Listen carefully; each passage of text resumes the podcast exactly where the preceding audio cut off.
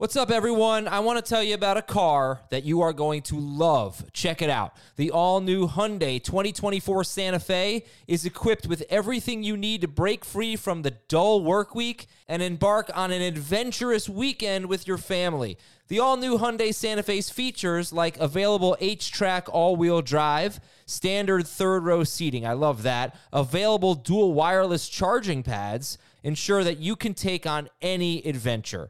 So let's say you're ready to take the family on a camping trip or something like that. The Santa Fe is perfect for you. You've got all wheel drive. You can load everyone up in the third row. It's time to start being adventurous, and you need the right car, and that's the Hyundai 2024 Santa Fe.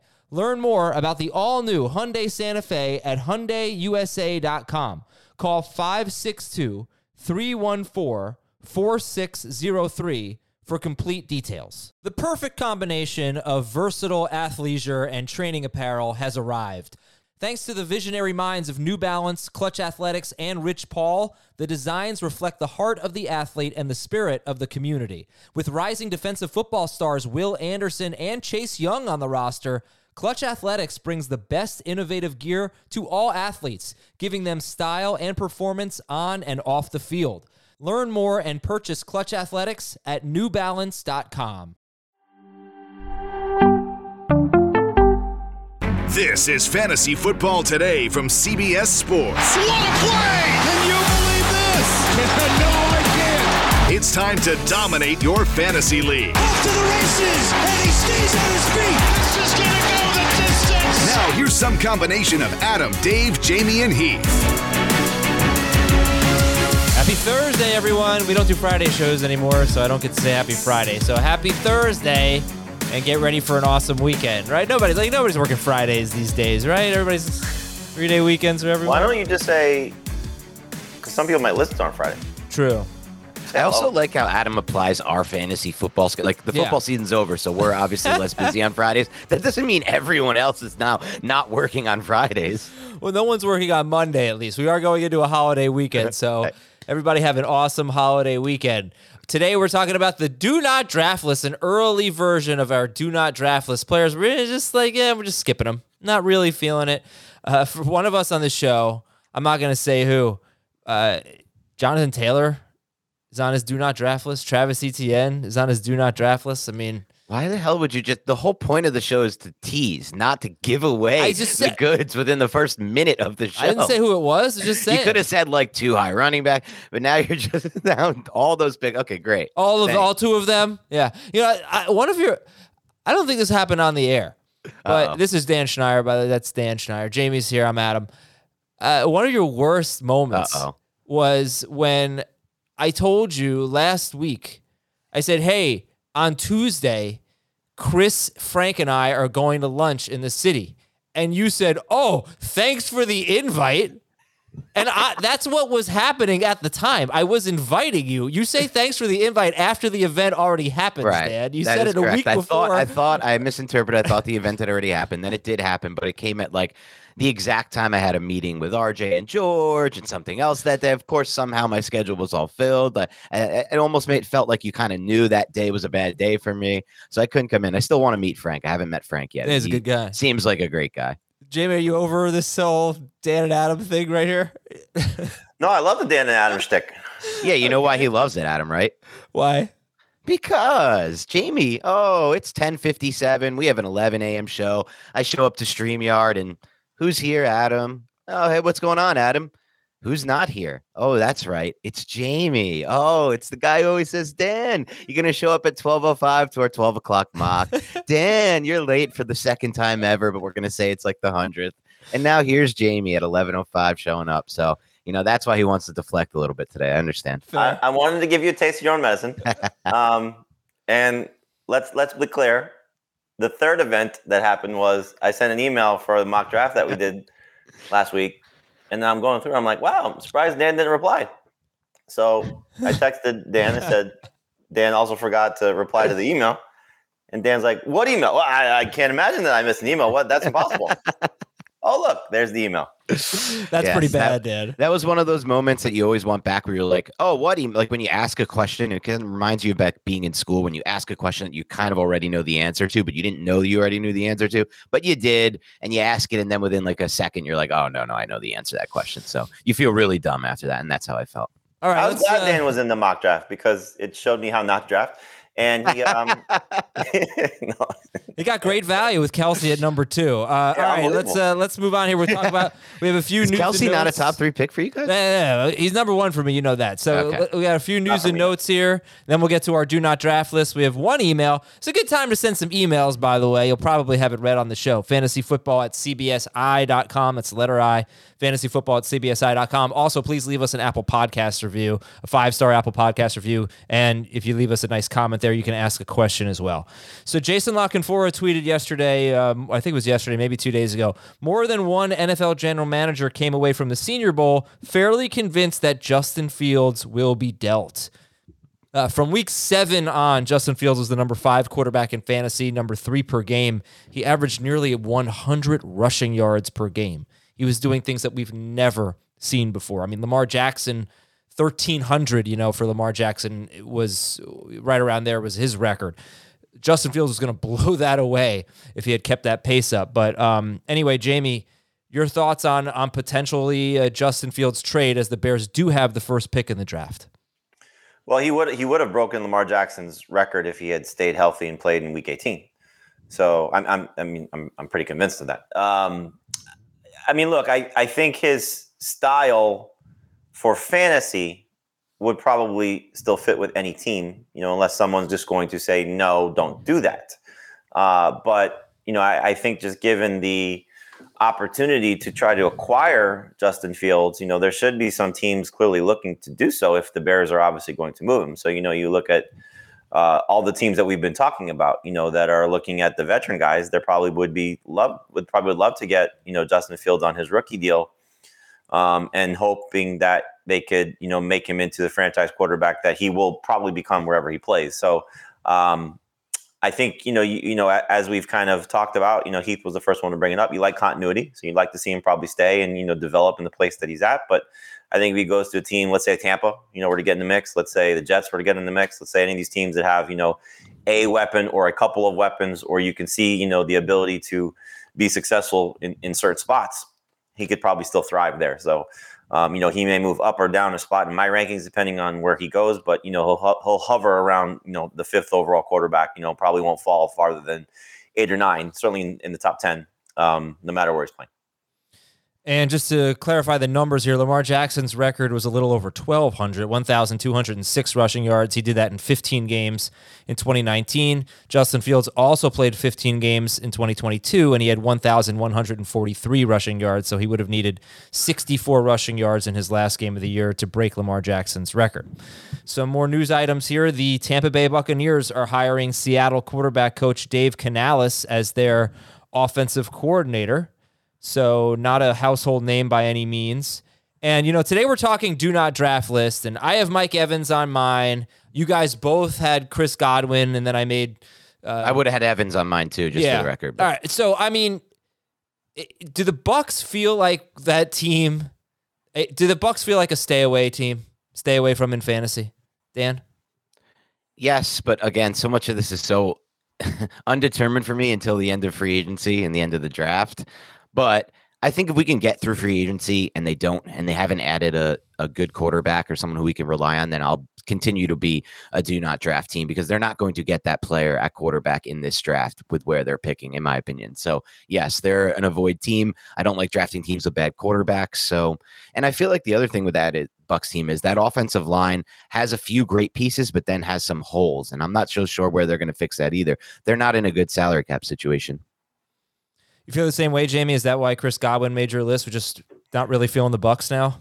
Uh, it's. I mean, the three guys that I gave you, you know, with with him being one of them, are it's a lot of it is the uncertainty right now. You know, so I think if they end up, you know, with somewhere between a Derek Carr and and and an Aaron Rodgers quarterback, you know, then I, I'd feel a lot better about it.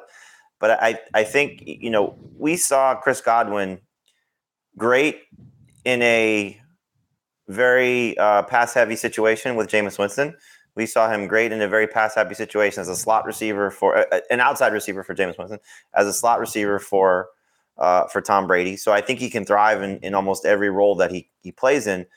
But you're talking about a Bruce Arian system and then an Arian system that you know transitioned into a Tom Brady slash Byron Leftwich system. I don't love that setup right now with what the quarterback options are probably available to him, as Dan alluded to, if they if they don't hit somebody, hit on somebody in free agency. So um, I think to be drafting him in the third round in PPR with the idea of hundred receptions again is probably asking a lot right now. Okay, uh, next news item here. We'll move over to our do not draft list in a moment. Rex Ryan could become the Denver defensive coordinator, according to the NFL Network. And Philadelphia quarterback coach Brian Johnson could get promoted to offensive coordinator, according to Adam Schefter. And that's that. All right, we Denver's have going to be fun. Agreed. that's an uh, Rex Ryan. That's uh, I don't like know. Rex Ryan a lot as a defensive coordinator. Yeah, why would you? Why would you not be? When was the last time he was a coach? How long has it been? I think it was that Bill stint. It's a little. It's a long time. He's really never had. I think if I I got to look double check this, but I'm pretty sure he's never had a, a defense below like the top 15. Oh, it's a tremendous resume. and he um, would get Patrick Surtain, which is like perfect for his system because he'll leave him on an island, and he'll just. It's going to be blitz heavy. It's going to be aggressive. It's going to be awesome. Yeah, it's just a guy who's been out of football for a long time. It's Yep. kind of interesting, and a guy and a head coach who's out of football for a year. But uh, all right, uh, okay. Well, we have a new podcast. It's called With That the. Dick Vermeil guy, when he left football, didn't come back to have any success. Yeah, I mean, I'm trying to think if there's a another example of this, but I don't know how long Dick Vermeil was out of football. I don't remember that, but yeah, he came back. He coached the Rams, did great. Um, I don't know.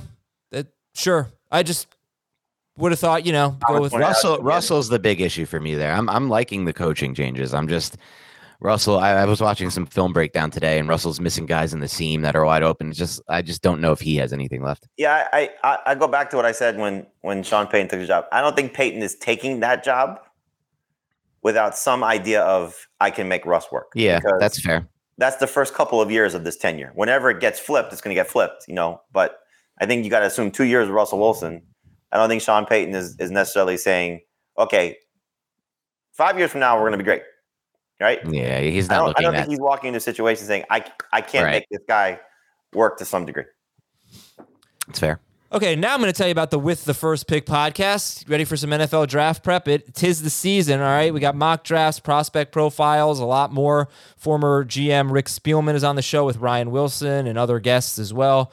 Uh, listen to the With the First Pick podcast anywhere you listen to podcasts. It is outstanding and is the best way to get ready for the NFL draft. Time for our Do Not Draft list and we're going to go in order that they were picked in Monday's mock draft. So the first player on someone's do not draft list is Jonathan Taylor, who went eighth overall in this draft. And it is Dan Schneier who is putting Jonathan Taylor on his do not draft list. And why are you doing that, Dan? And so the good news, at least for this podcast, I don't have any of my Wisconsin gear back here, but uh, it's all Giants. But I am a Wisconsin Badger graduate. But the reason I'm putting Taylor on this list has little to do with his skill set as a runner. I still believe in that fully. I think he was just injured this year, playing through injury, and has everything to do with the situation here. I took a look at what went down with this Colts offensive line this season and started to dig a little deeper because this was an offensive line that before the season we all knew it as one of the best in the NFL, and it was one of the big reasons why Taylor originally broke out. And as I looked into it, Quenton Nelson had his worst year as a pro. Maybe he was injured. I don't know. When I watched the tape against the Giants late in the season, I know that team kind of had quit by that point with Jeff Saturday, but he looked nothing like himself, and he was supposed to be the all pro best guard in the NFL. Braden Smith didn't have a great year for what he was, and those are their two best players. They have a massive hole at right guard. Will Fries was one of the lowest graded right guards in the NFL. No real solution at left tackle, in my opinion. So you're going into this next offseason with probably a middling offensive line, is where we can say they're at right now. You're also looking at a situation where Taylor's role did not grow the way we hoped it might in the passing game, right? So now you have a guy who's not really involved all that much in the passing game. He doesn't have that great of an offensive line. Quarterback, well, I think they're going the draft route this time. I can't imagine they go back to the veteran quarterback. Well, I don't think that is a great, you know, harbinger of things to come for fantasy success for that offense. So I'm looking at what could be one of the worst offenses in the NFL, middling offensive line, running back not that involved in the passing game. And I just can't get behind that, regardless of how talented he is, with a top 10 draft pick in fantasy when I know I can get Stefon Diggs in a great offense after him. When I know I can get just taking a look real quick at this mock or at this mock we did at the players selected after Jonathan Taylor, Tyreek Hill, Davante Adams, AJ Brown, CeeDee Lamb, Ken Walker for me. I mean, there are players even at his position that I'd rather have after him. So the talent's there. It's great. I understand why he's going that high. He's done it before, but we have to project moving forward too. And I don't think that he has the situation around him to be a guaranteed top 10 pick. Jamie? It's a strong argument. Um, I, I think, you know, for me, it's the fact that he's never really had good quarterback play you know, I don't know how much that factors into it, but he's never had, you know, the, the, the dynamic player at that position that's going to necessarily open things up for this offense. You know, we hope Matt Ryan would sort of be a, a little bit better solution. Clearly, that wasn't the case, or you know how much that was a factor of the offense. I do think the fact that those those two offensive linemen are still there, I, I think that's enough to build around, and hopefully the the coaching staff. You know, we see this a lot, and, and Adam mentioned this yesterday. You know, the two Eagles guys who are free agents. Uh, players follow coaches if they if if they get the right deals. You know, so maybe one of the two Eagles guys. I don't think Kelce's going, but um, you know they may be able to you know poach from that offensive line, and, and that fits the system. I'm going to buy into the system. You know, uh, Shane Steichen's going to run the ball. I, am pretty confident in that. You know, especially with a young quarterback. So I like that opportunity for him, and, and I do think that there's an opportunity. He's he certainly showed that that he could be a 35 catch guy. You know, I, I don't know if he'll ever be a 50 plus catch guy, but I think you know you, you're telling me 35 catches for Jonathan Taylor, um, and the opportunity to be a 20 carry guy. As long as he's healthy, I think he's got a chance for 1,500 total yards, if not more. Uh, he was a 2,000 total yard guy when he was an MVP candidate. The division stinks. You know, it's it's basically Jacksonville and, and teams falling apart around them. Um, you know, we'll see if, if Tennessee's run defense can still hold up. I, I, would I would say it's probably a good bet for next year, but we just don't know. So I, I just like the fact that he's going to be a workhorse. He's still in that age, you know, you know, sub 26. Um, the resume of, of what you look for, system, I think will benefit him. If if the quarterback offensive line play, which are obviously some some ifs, hold up, then I think he's still worth taking in, in the first round.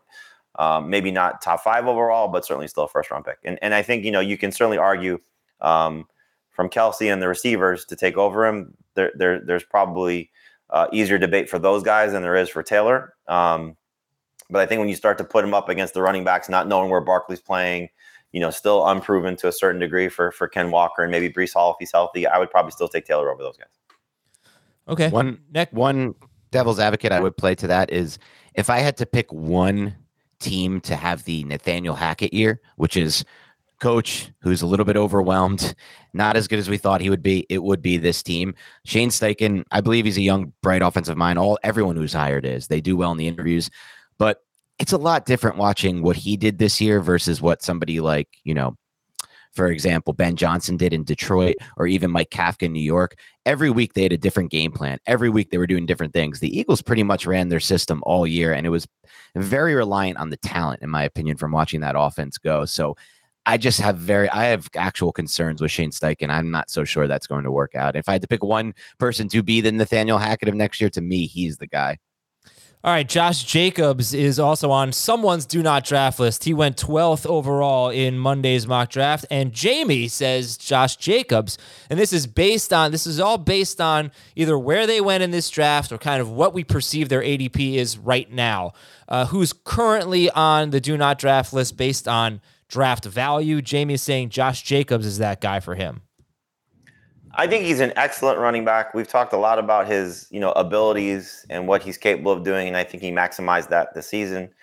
I'm just concerned about anytime you get that in a contract year, is it replicable? And so I think if you just take his career as a whole, he's an excellent fantasy option. He's shown the ability that when featured in the passing game to whatever degree, only being thrown to on first and second down, you know, relying on injuries when Waller and Renfrow miss time, when Waller missed time this past year, when Kenyon Drake missed time, you know, going back to the last couple of seasons, he's excelled in those roles. So I think if he switches teams, he's still going to be a very good fantasy option. If he stays with the Raiders, still going to be a very good fantasy option.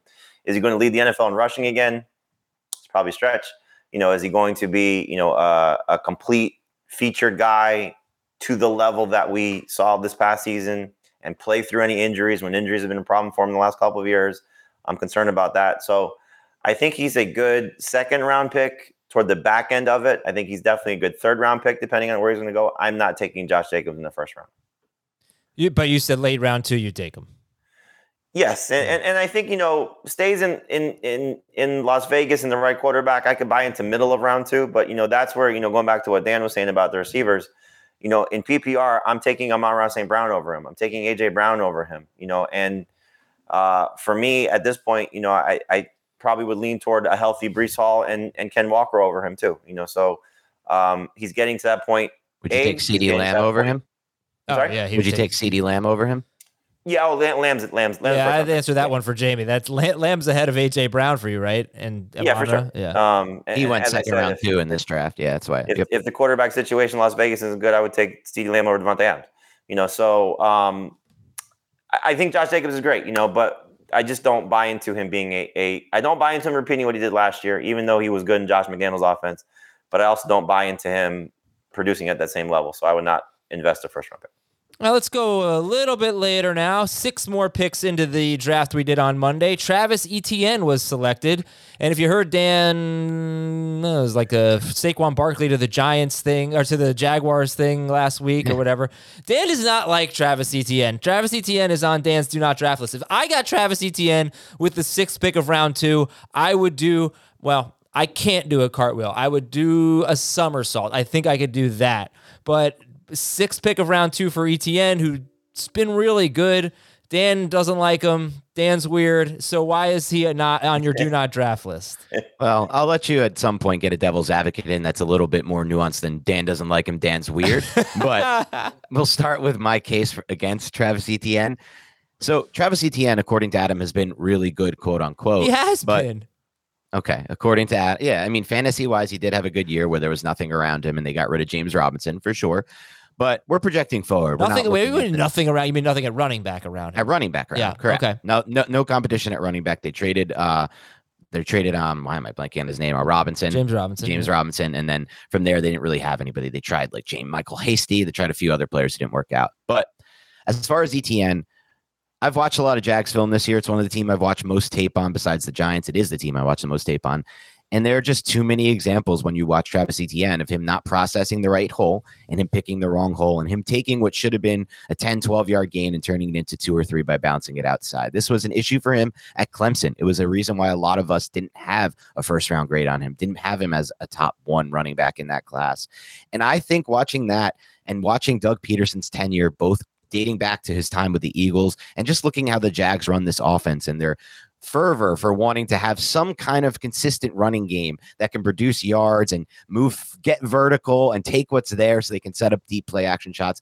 It, he doesn't profile as the type of back that to me fits what Pederson wants to do. We are now looking at what Daniel Jeremiah, who I think is the best draft analyst, described as the deepest running class he can remember in a long time. And I completely agree with him from my early research into this class. This running class, running back class, we are going to have so many running backs we love in August, depending on where they go. I can't wait to see it. There are guys select that are going to be selected in rounds two, three, and four that can be starters that are better than the level where Dameon Pierce was at last year, and he was a fourth round pick as well. Jags are a team I think will go that route. I don't know who they'll draft, but I'll be drafting that running back in my fantasy leagues. Another thing on ETN I don't like, he wasn't really as evolved as the passing game as we all thought he would be, right? Like that never got going this year at any point, and that was supposed to be a big part of his game. So now you have a running back who I think doesn't process well, isn't a fit for what they want to do, in my opinion, isn't that evolved in the passing game, and I think will be usurped by whoever they draft. And I think they will draft a player. I don't see it right now as a top 18 pick. I probably wouldn't even take him at any point in round two. Until Jacksonville actually goes out and shows me that they don't like Travis Etienne, uh, I'm just going to ignore the negatives and focus on the positives. For a player who can't process and who makes so many mistakes, he averaged 5.1 yards per carry on 220 carries. He had eight carries that were longer than 20 yards, or 20 yards or longer, I should say. He is one of the most explosive running backs in football, I think. That's what he that is one thing he did very well in Clemson. And he didn't he wasn't involved in the passing game after they traded James Robinson. When he wasn't uh, running the ball as much, he was very involved in the passing game. So I think there's a chance that even if he does lose carries, he will get more targets. Um, I just think that you know he's you're you're judging him very harshly uh, based on his first year in the league. maybe if you're saying it's carrying over from his times at Clemson, okay, maybe that's going to be a problem. But I don't know. You have the same critique of DeAndre Swift. I have to take your word for it because I'm not watching Jaguars film. No, I, I don't want to put group Swift with ETN. Just want to make that clear because I think Swift is a better run than ETN. Okay, but they're both really productive when they step on the field. I just I want to attach myself to the Jaguars offense as much as I can. That's fair. Uh, if as long as like he could be in a situation where they're one of the most high scoring, they could be one of the best offenses in football next year if Calvin Ridley comes back. If he's getting most of the rushing touchdowns, then uh, that's an awesome situation for him. So I, with all the, the negatives that you mentioned, the guy was still a very productive running back. I know he can be better than this in the passing game. I am not relegating him to three targets per game. I think that could easily change. Uh, also, on a per target basis, he's going to be one of the best running backs, I think.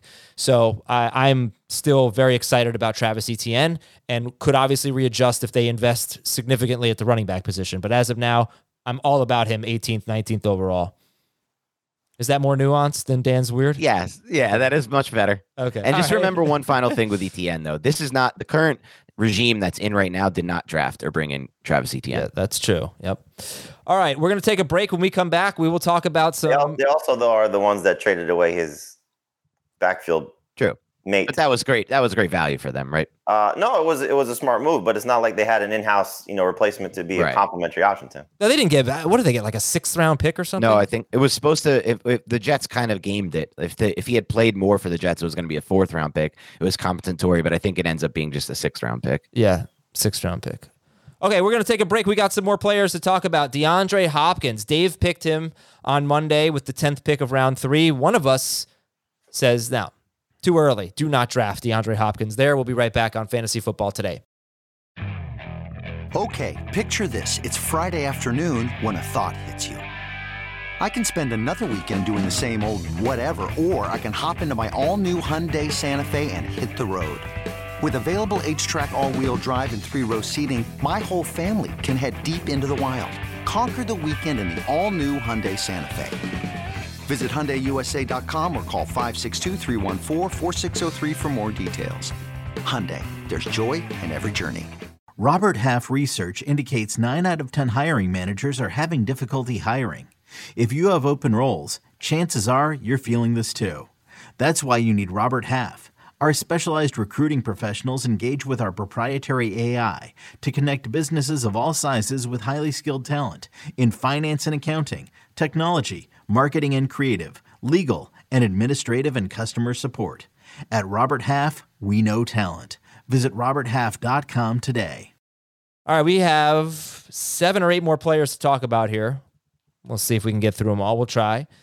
Jamie, you say DeAndre Hopkins, if he's going with the 10th pick of round three, it would be on your do not draft list. Uh, Dave was very excited about that pick. Hopkins was obviously brilliant when he played. So uh, why are you putting Hopkins on this early do not draft list at late round three? because of where he may or may not be playing. I mean, you know, we we've seen him thrive with different quarterbacks. You know, the situation Houston pre and post Deshaun Watson. Uh, we we see him in Arizona and what he was able to do with Kyler Murray.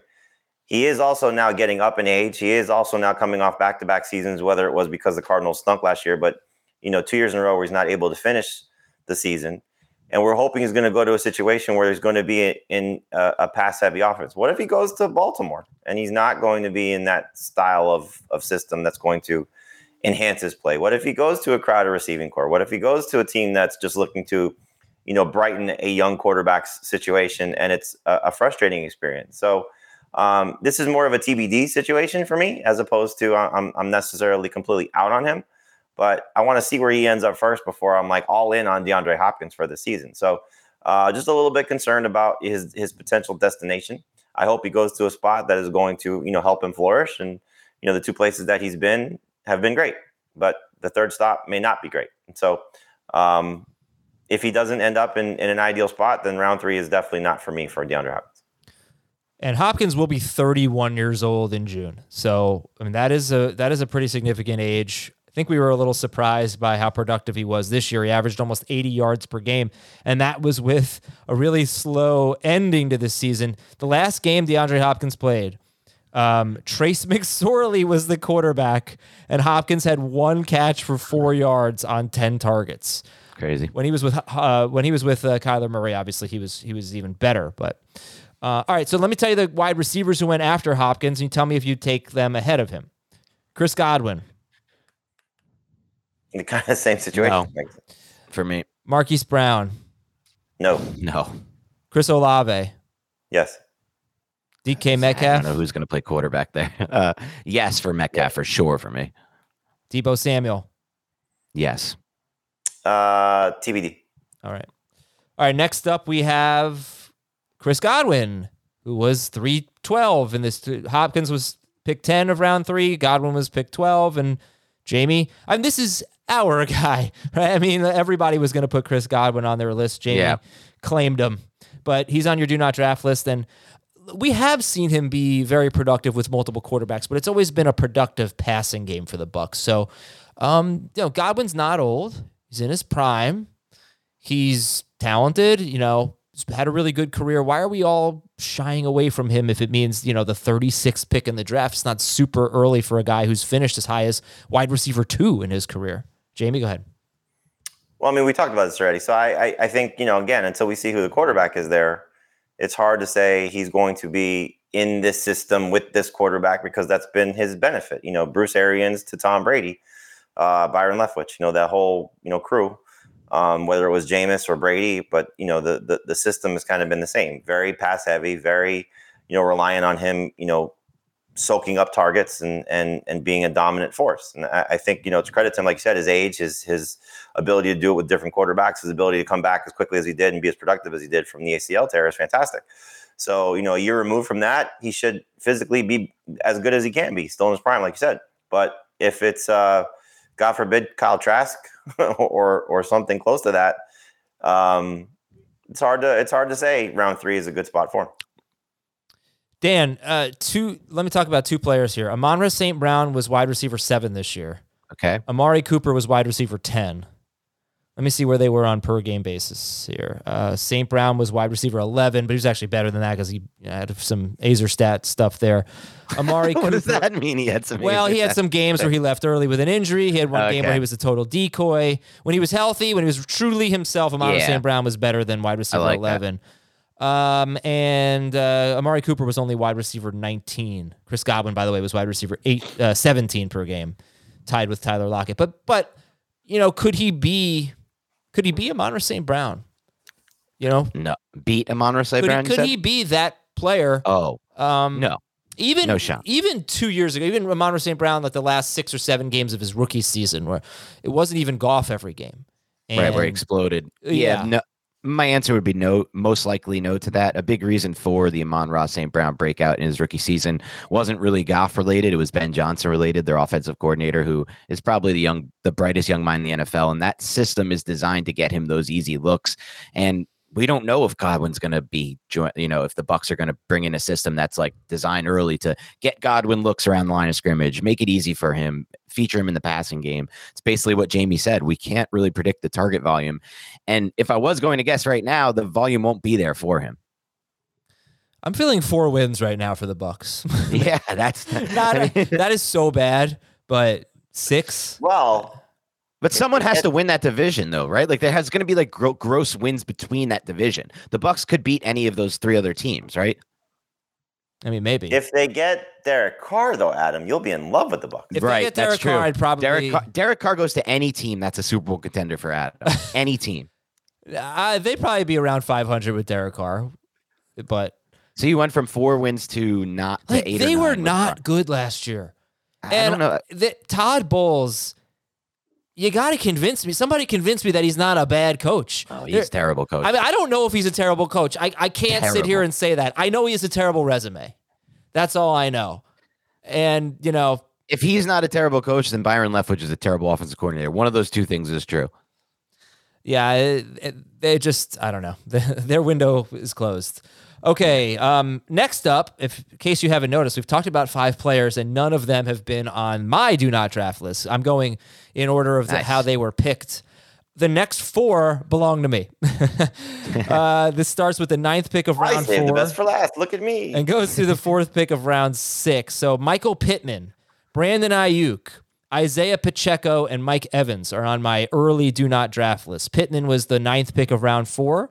Aiyuk went around later. Isaiah Pacheco, second pick of round six, and then two picks later, Mike Evans. I'm going to go through all four of them real quick. Here we go. I think Michael Pittman is a good player. Maybe he's could be very good. I don't think he's an alpha. I don't think he's a stud or anything like that. I think he's just been a victim of terrible quarterback play. It might actually get worse this year. I do believe you're going to see a rookie quarterback there based on what Jim Irsay said. Um, so I think that there are going to be a lot of growing pains. I also don't think Pittman is the kind of player that can survive a lot of target competition. So if they bring in anyone else to take away some targets from him, I think that's going to be bad for Pittman. I don't see a ton of upside with Pittman, so I will not not be drafting him in the fourth round. Brandon Aiyuk in his last four games, I'm not even going to count the conference championship game when, you know, they barely threw the ball, but in his last four games, he had five or fewer targets. The last four games he played with Deebo Samuel, Christian McCaffrey, and George Kittle. Uh, I think what we saw from Aiyuk last year was very good. He was a top 20 wide receiver. It's probably his ceiling, in my opinion. Uh, so I don't see a ton of upside for Aiyuk, and I see a lot of downside if Trey Lance is the quarterback, for example. But if McCaffrey, Kittle, Deebo, and Aiyuk are all healthy, let's say there are 10 of those games next year, I don't think you're going to be able to rely on Brandon Aiyuk. Pacheco is probably the most controversial one here. I'll skip him. Uh, come back to him. Evans is the third wide receiver on my list that I'm avoiding. It's the obvious reasons, but he's even older. I actually think he would have been a good bounce back candidate if Brady had come back because he did a lot of really good things. He drew a lot of penalties. He lost. Uh, Chris has laid this out nicely. He lost a ton of production on pass interference calls. Um, but I, you know, I think he's kind of a deep threat at this point. He had a great rapport with Brady in the in the end zone. New quarterback. I just, yeah, I'm not feeling Mike Evans. I think a lot of people probably will feel that way. Round six is actually pretty interesting, though. Round seven, for sure, I'd be in on him. All right, let's talk about Pacheco. Uh, it's just how many times are we going to get fooled by the Chiefs running back who finishes the season strong? It happened with Damien Williams in 2018. What happened in 2019? He was sharing with Le'Veon Bell for the first two games of the season, and then he got hurt. And then he finished 2019 strong, by the way. He skipped the 2020 season due to COVID. Uh, you know, remember his mother was sick. Um, Clyde Edwards Helaire had his moments and it just never took off. We have not had in the last four, I think four seasons, we have not had a Chiefs running back finish higher in the top 20 per game. So it's it's a bad offense for running backs. Pacheco will probably have fewer than 20, maybe 20 to 25 catches, maybe. Um, I just I don't see him scoring a lot of touchdowns. We haven't had a running back score more than seven rushing touchdowns for the Chiefs in the last five years. That's the Mahomes era. Uh, so now, to be fair, Kareem Hunt scored seven in 11 games in 2017, but since then, or is that 2018? Sorry, whatever. Since then, it's just not a it's not a good offense for running backs. That's all it is. And yes, he did finish strong, but this is Patrick Mahomes' offense. They get really goofy in the red zone. They don't just line it up and give it to the running back. I don't want to be fooled by Pacheco again. He's a trap back, doesn't catch the ball, won't score a lot of touchdowns. He'll be very good on a per carry basis. He'll be overdrafted and he'll split with Clyde. All right, guys, those are my four. Mike Evans, or sorry, in order, Michael Pittman, Brandon Aiyuk, Isaiah Pacheco, Mike Evans. I have pushback on a couple, but Jamie, do you want to jump in first? No, go ahead. Like, I'll okay. follow. I'll give my pushback on the first of two two players. The first will be Isaiah Pacheco. My thoughts on Pacheco would be is Pacheco the most talented back the Chiefs have had in the Mahomes era besides Kareem Hunt, who actually, like you said, was productive in the Mahomes era? And I think the answer would be yes. Clyde Edwards Helaire was supposed to be, he was a first round pick, but his speed never translated to the NFL. And I think it's obvious when you watch him. But even if you look at the early CEH days, the Chiefs made a concerted effort to get him the football. And it's funny because before the Mahomes era, I shouldn't even say before, before Hunt left the team, Andy Reid and Scott Barrett did some great stats on this. Um, Andy Reid was actually the biggest lean on your workhorse guy in the NFL. And then he kind of either maybe switched or maybe it was just he didn't feel like he had the back to kind of lean on one player. He tried it with Clyde Edwards Helaire. Edwards Helaire was inefficient. I think Pacheco is much more talented player than Edwards Helaire. His burst is obvious. He's not really doesn't have much wiggle to his game, but I'm not so sure that matters in an offense that's blocking pretty well and has a really good offensive line.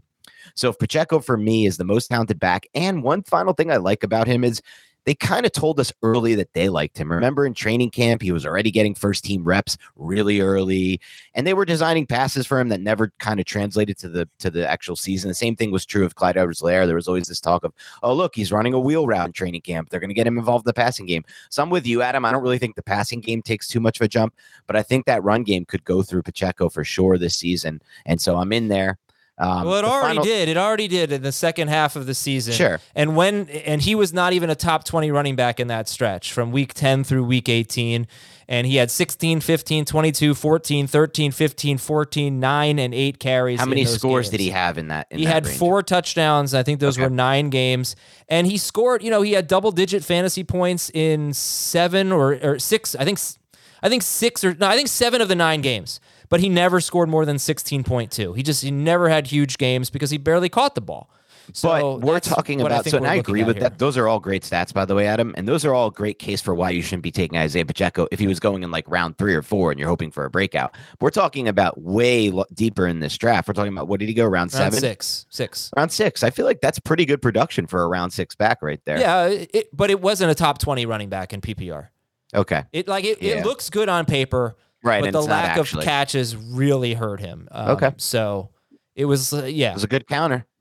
No, it was, counter look, I like Pacheco, and I do think he's better than Clyde. Clyde was is going to be a bust. I mean, it just seems that way. Yeah. But I just think that this offense has been pretty bad for running backs. So that's That's fair. that's it.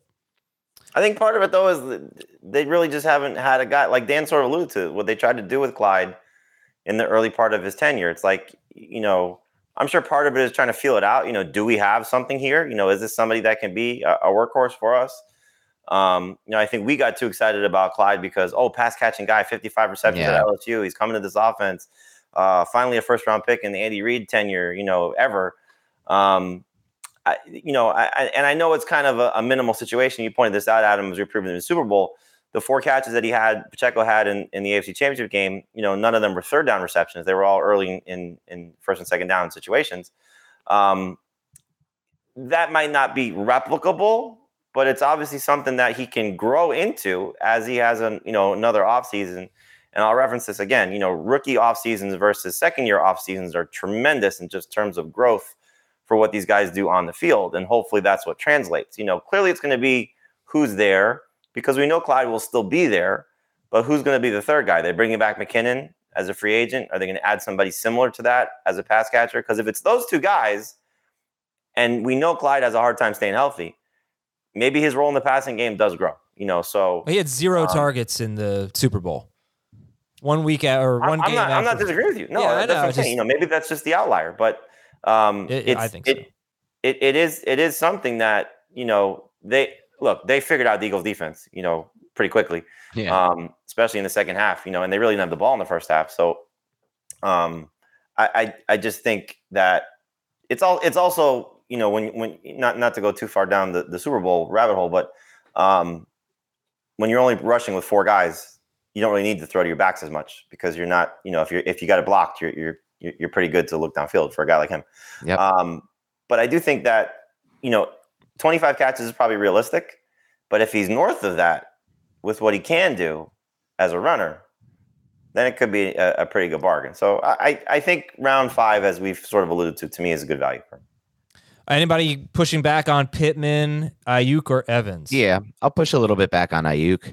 Aiyuk is a player who I love. I think he's one of the best kept secrets in the NFL at the wide receiver position. That doesn't mean he's going to be great for fantasy. Adam outlined an amazing case as to why he might not be great for fantasy, right? There doesn't appear to be much of a ceiling for him based on how much talent is around him. But one thing I would give pushback on was Adam saying that Trey Lance would be bad for Brandon Aiyuk. I, I think it would be the complete opposite. If you think back to last August, everything out of training camp was Lance is relying on Aiyuk. Lance keeps going to Aiyuk.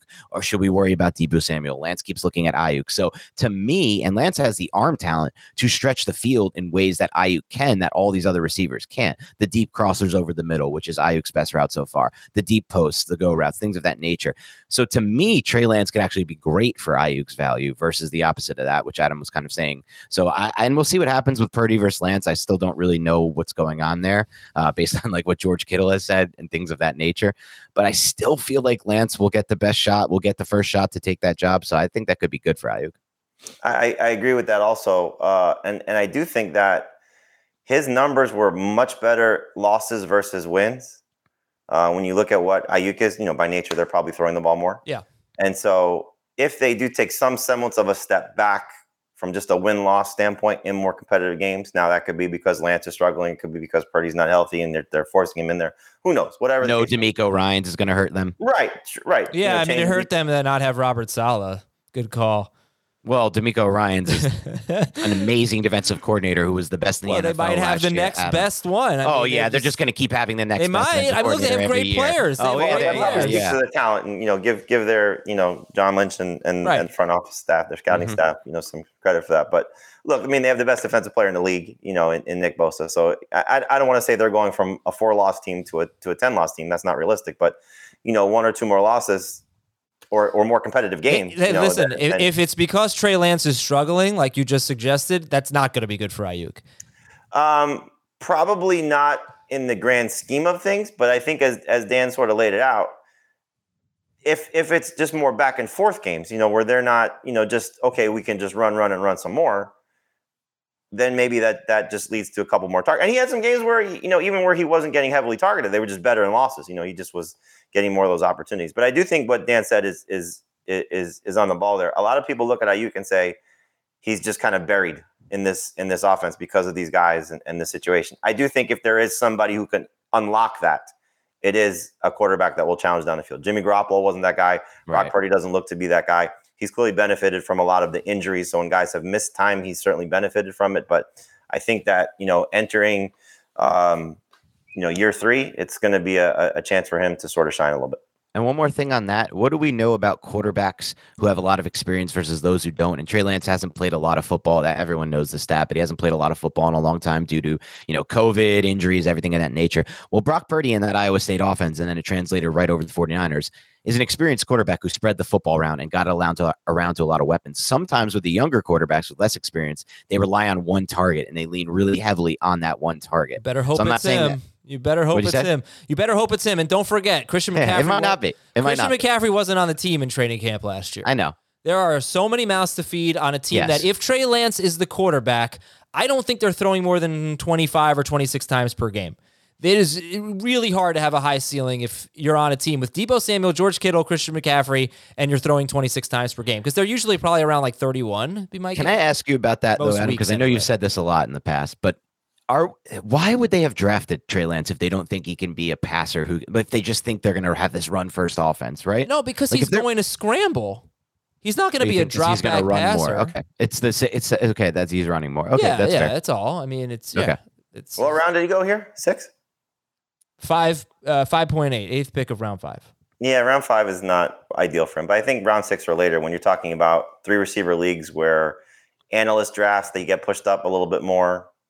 That's not a bad. Like I, I don't know if you counted it out, but like what receiver number is he? You I did- So if he's I didn't really like any of the receivers that went after him.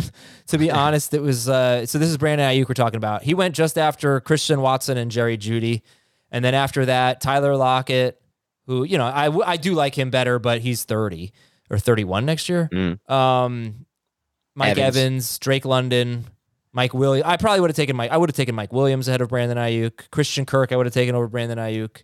But then after that, what? Who took Aiyuk? Uh, Jacob. Okay.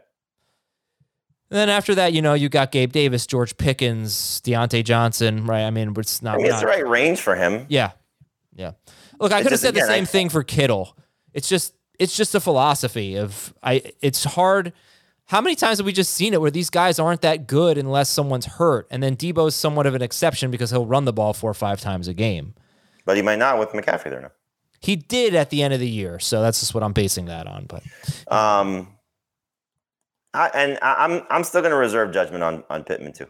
You know, I, I think when you look at who the quarterback is, that will clearly be a big determining factor. You know, so if it's somebody that comes in that seemingly ready to play, and I think if they're going to get you know a Bryce Young or a C.J. Stroud, I feel like that guy's going to be ready to play.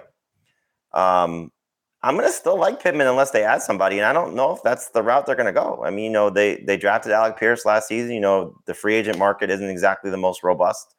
You know, so if they bring in uh, uh, somebody via trade, or you know, it's a Jakobi Meyers type of guy, then then obviously there's reason to you know run away from Pittman. But I think just based on how his target opportunities should be, yes, he's not the ideal alpha. I agree with you on that, but I still think if he is the alpha in this offense, Yeah. I don't think there's anybody overtaking him. I don't think Jelani Woods is going to automatically take that step. I don't think that Alec Pierce is going to take that step. I think that he's still going to be, you know, 130 target plus guy, and that should lead to some pretty good production. Because we saw last year when he was featured with better than non Matt Ryan quarterbacks. you know, when Matt Ryan was there, he was he was still productive. It wasn't the ideal production that I was hoping for, but it was still Yeah. productive. He was the first two, his first two games, weeks one and three, were very good. After that, Michael Pittman really didn't do anything. Uh, after week three, he scored more than thirteen point five fantasy points in only four more games out of PPR. out of fourteen games. Uh, yeah, Wow, that's he had that's it- tough. after the first two games of the year, he had more than sixty-one yards in only two more games. Michael Pittman had more than sixty-one yards four times in sixteen games. That's really bad. But he Yeah, was playing a it's a bad stupid. Yeah, he was playing a dumb role. He his A dot was in the sixes. He was basically just a short area. That's what their offense was. It was just really was short broken. passes. It was terrible. All right, um, I'll do one, one more here, Dan. You want to do George Pickens or Tyler Allgeier? Let's do George Pickens. He was the George- tenth pick of round six. George Pickens went just before Gabe Davis and Diontae Johnson. Uh, and why do you? Th- why is George Pickens on your do not draft list? Yeah, George Pickens is a player who will never go too much lower than this because he makes spectacular catches. Everyone's looking to get the next breakout. And talent wise, I think it is all there for Pickens, but the situation to me couldn't possibly get worse. This was an offense I completely avoided across the board this past year, and I won on that. Um, the only reason to believe that that would not work again would be if Kenny Pickett takes a step forward. Everything I've seen from Kenny Pickett does not impress me as a thrower of the football. And they brought back Matt Canada as their offensive coordinator, which I think is a horrific decision. I don't personally believe in the continuity argument. This was the argument made two years ago for the Giants bringing back Jason Garrett. Oh, Daniel Jones has had three new coordinators every year. You got to give him a chance to get the same guy. That's not right. They got rid of him. They brought in Brian Daboll and Mike Kafka, and he had his best season ever. Continuity at the coordinator thing, at the coordinator position, is the most overrated thing in sports. I believe in continuity and rapport with a quarterback and a receiver, but don't just bring back a coach so that quarterback can be in the same system. Get the right coach in. I think Canada is one of the worst play callers in the NFL to go along with a quarterback. I have no confidence in passing the football. And on top of all of that, Diontae Johnson was re-signed last offseason, and there's so much dead cap that he's stuck on that roster. So now you might not even get a credible amount of target volume there. And the targets are going to be bad targets. So I just don't see it at all with Pickens. I would like to go to something else uh, instead of responding to that. Okay. I want to go back to Michael Pittman. We have a comment in our chat from Ethan. He said Pittman's had Carson Wentz and Matt Ryan the last two years. If the Colts draft Stroud or Young, I think he will benefit greatly. And I just I want to get your overall thoughts on that because I actually don't think that in their rookie years, Stroud or Young would necessarily be better than Wentz or Ryan. As as bad as they were, I, that's that's sort of a philosophy of mine. I never trust rookie quarterbacks. I just don't. We de- we went through this with Pittsburgh. Oh, well, he can't Yep. be any worse than Ben Roethlisberger. Well, actually, you see the benefits of having a veteran quarterback, um, just kind of knowing what to do, and it might not be obvious until that guy's gone. Like, how much worse was Sam Ellinger and uh, How about Nick Trevor Foles? Lawrence? Even Trevor Lawrence didn't get a passing game going at all. Right. And I he's mean- generational talent at that position. We can blame Urban his Meyer, rookie year. maybe, but you're right. Sure, you're but- absolutely right. So I don't think the rookie quarterback would do that much for Michael Pittman personally. And I wanted, uh, what do you guys think? If it's Stroud or Young or even Levis, if they fall in love with him? Ugh. Uh, I, I mean, would I, agree with you. again, I think it comes down to value for Michael Pittman. You know, so the the overhyping, and uh, obviously I was as guilty of that as anybody of of Pittman last year was because he was going to get this target volume from a veteran quarterback, and everything coming out of Indianapolis was just how glowing the rapport was between Matt Ryan and, and Michael Pittman. Now, granted, who else was he going to throw to at that point? You know, with such a young and inexperienced receiving corps, we didn't know Parris Campbell was going to stay healthy, and you know he he played well uh, at times last season. But I, I do think that if you're talking about he went in the fifth round in this draft, Pittman, fourth, late Yeah. fourth. late Fourth. fourth. So late fourth, early fifth. Again, analyst leagues, three receivers, receivers get pushed up. Um, I think round five is not a bad opportunity to take a guy who, if that's your third receiver, if you draft the right way, could still be really good. Yeah, I, no, You know? I, I agree. Look, and he could catch a lot of passes and just kind of PPR his way to good production. But I'm I, general question is: Are Stroud or Young or Levis going to be upgrades in any significant way over what he's had the last two years? See, I would say yes, just because the guy that you referenced in, in Roethlisberger, and you know we've seen this with, you know, older, experienced, successful quarterbacks. Not that Matt Ryan wasn't successful, but he was changing systems and really never got to you know getting a flow behind a terrible offensive line. And then the coaching change happened, and then he was starting and he wasn't starting, and back and forth. And Wentz was there for a year, you know. So um, I and and Pittman was also you know still in, in year two with uh, with Wentz. So I, I think, you know, now he's a more established player. I, I do think that if it's the right fit, coach, quarterback, and and it, it it's not going to happen probably early, but it probably could happen as the year goes on, that he could still be good and would benefit from the change in quarterback. Roethlisberger was winning with his ability to understand defenses and you know, use his mind. And and and I think those things sort of mattered for a guy like Diontae Johnson versus a Kenny Pickett coming in. And also, let's not forget Mitch Trubisky also was part of that as well. Yeah. All right. I got an email to read at fantasyfootball at cbsi.com. I almost forgot, though. Dan I had a horrible dream the other night, a nightmare, I'd say. I don't know why I dreamt this, but I dreamt that the Giants released Wan'Dale Robinson. They just got sick and they just cut him. they would never get rid of a younger receiver. Why would they do that? I know. It must have been after watching Kadarius Toney in the Super Oh, Jamie, Bowl. get a little pot shot in here. I know, I'm, yeah. ha- I'm fine. We got rid. I'm I'm anti Toney. I'm staying on by that. What did he play? One play in the Super. We play six offensive snaps in the Super Yeah, Bowl. I know. It's, it's so funny, but um, yeah, he was terrible in the Super Bowl. Um, Dan, just just just, uh, just Don't turn worry. flush that flush that anti-Toney stuff down. Yeah, just- don't worry. The compensatory third round pick the Giants got back, which is going to be like the last pick in round three, will definitely be better than Toney. Uh, all right, so here's our email from Richard in California, in La Crescenta, California. Getting ready for a dynasty draft. Is Deshaun Watson a QB1 in a 14 team league? And does he have top five quarterback potential in 2023 in a four point per passing touchdown league? Great question. Uh, yes to the first part, no to the second part. I don't think he's got top five upside in this offense. Um, I do think that despite the way that they tried to feature him at the end of last season, I think that was more about getting him going and maybe getting away from some of the stuff that they do running the ball. Um, I still think it's a run first offense for Kevin Stefanski while Nick Chubb is still Nick Chubb. So four points for passing touchdowns. I don't think he's going to run to the level of some guys that have top five upside, but number one quarterback in a 14 team league, absolutely. I'm going to go the opposite route. I'm going to go yes and yes. Um, just to put my tinfoil hat on for a second, but it, and it adds up a little bit. Everything I've seen now, there, the tinfoil hat is that there is some discussion that the general manager in Cleveland has given some kind of ultimatum or is given a you know a, a little hard push toward Kevin Stefanski that we want to pass first offense and we believe the best way to win football is by passing the ball a lot. And I think everything they've done from a general manager standpoint from a roster manager standpoint kind of leads to this. Their defense has not a single linebacker who can play the run. They don't have interior de- defensive line depth. They set that up to defend the pass every play. We saw that this year. Cleveland was incredibly bad against the run. And then we saw this year more pass first offense at times than we probably expected. I think moving forward, that will they will continue to move in that direction, even with Stefanski as the head coach, if he does remain the head coach, which I'm not sure will be that case for that long. So I actually think there will be upside. They're going to throw the ball a lot, and Deshaun Watson has that talent. And even just look at the move they made to get Watson, right? Atlanta was closing in on getting Watson. And then Cleveland said, All right, all right, all right. We'll give you the most guaranteed contract ever. We'll give you an insane quarterback contract that resets the market and probably ruins the future for every other contract any other team wants to sign. And they did it. So I, I, I like Watson a lot for this year. It feels gross to say it, but he'll be a player that unfortunately I'll be targeting a lot of. Yeah, and so here's where he finished per game with Houston. Four seasons with Houston. As a rookie, he made only six starts. He played seven games. He was the number one quarterback per game. After that, in four point per passing touchdown leagues, he was number four, number four, number six per game.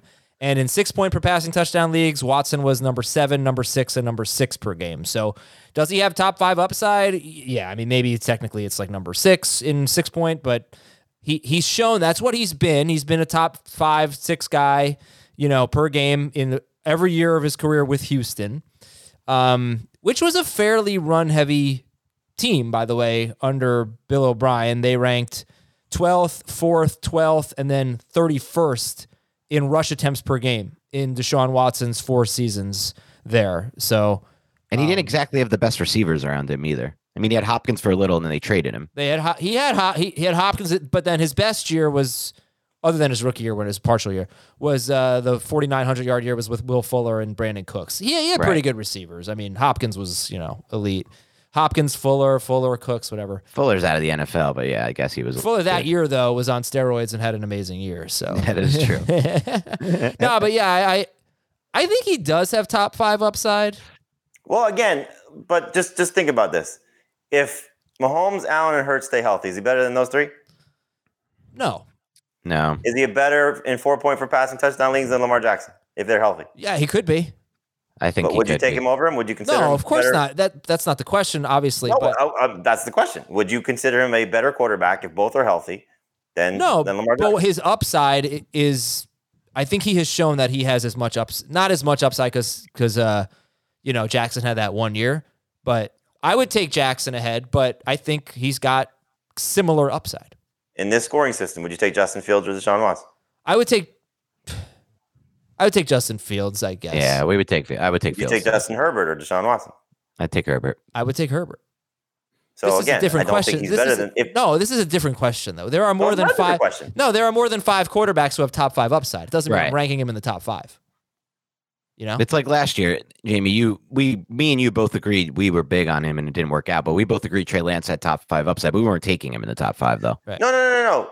But I, I think to answer the question, if everybody's healthy, I don't think Deshaun Watson finishes in the Okay. top five. And that's no, fair. I don't either. But I could easily see him outperforming Justin Herbert or Lamar Jackson. The only three guys that really shock me if he outperformed them are the top three that you mentioned. yeah, Burrow and, and four point per passing touchdown. I could see him uh, outperforming Burrow. We just have to Yeah, remember I- I Deshaun think Watson Watson can have- was elite. Was absolutely Well, elite. Watson could have an absolutely outstanding season. I just don't see him finishing in the top five. Yeah. It's Well, fair. I think you're wrong about this, Jamey. I think if you think about the way we're phrasing it, I think we're right and you're wrong. Maybe. but you're Giants fans. I don't know why he's like grouping me into the we here. This is more of an Adam. No, it's Jamey. not. We both. It's a more philosophical thing of. Okay. While I don't think he's going to finish in the top five, I do think he has top five upside. Yeah, he has it's a chance. totally separate Sure. thing. I don't think I don't, Daniel but I know. Jones has top five upside. I don't think Kirk Cousins has top five upside. Agreed. I do think Deshaun Watson Yes, does. I would put Watson in that group. Now, where is Thomas Schaefer? Is that the Shining hallway? Schaefer's been messing with his background throughout the. Uh, oh, Is that the Shining? Or something? Yeah, it's the shining. Oh, okay. I saw you were at it's the, trash though. you were at the Seinfeld restaurant earlier. I saw that was good. oh, I like that. And by I the got way, a lot of stuff going on behind me, so but by I'm the trying to block way, it out. what are a lot of stuff going on behind me? What is that? Can you give us a little insight into what that means? Uh, don't worry about it. Oh no! Whoa. Whoa! Are you at home or at the office? Now I'm really no, intrigued. no, no, I'm at home. I'm If you thought that was going to let me make me less interested in what's going on behind you, that went the opposite way. Uh, Schaefer made a good point earlier. Uh, uh, is Rex Ryan the next Joe Gibbs coming out of retirement? Ah. So that was a, that was a name. He actually Joe Gibbs was decent with Washington, but they finished third or fourth in the division every year. But they actually did have a couple of decent years despite that. Um, all right, thanks for watching, everybody. Have a great weekend. Nobody's working Friday anymore, so enjoy your four-day Oh. weekend. uh, we'll talk to you on Tuesday with another edition of Fantasy Football Today. See you later.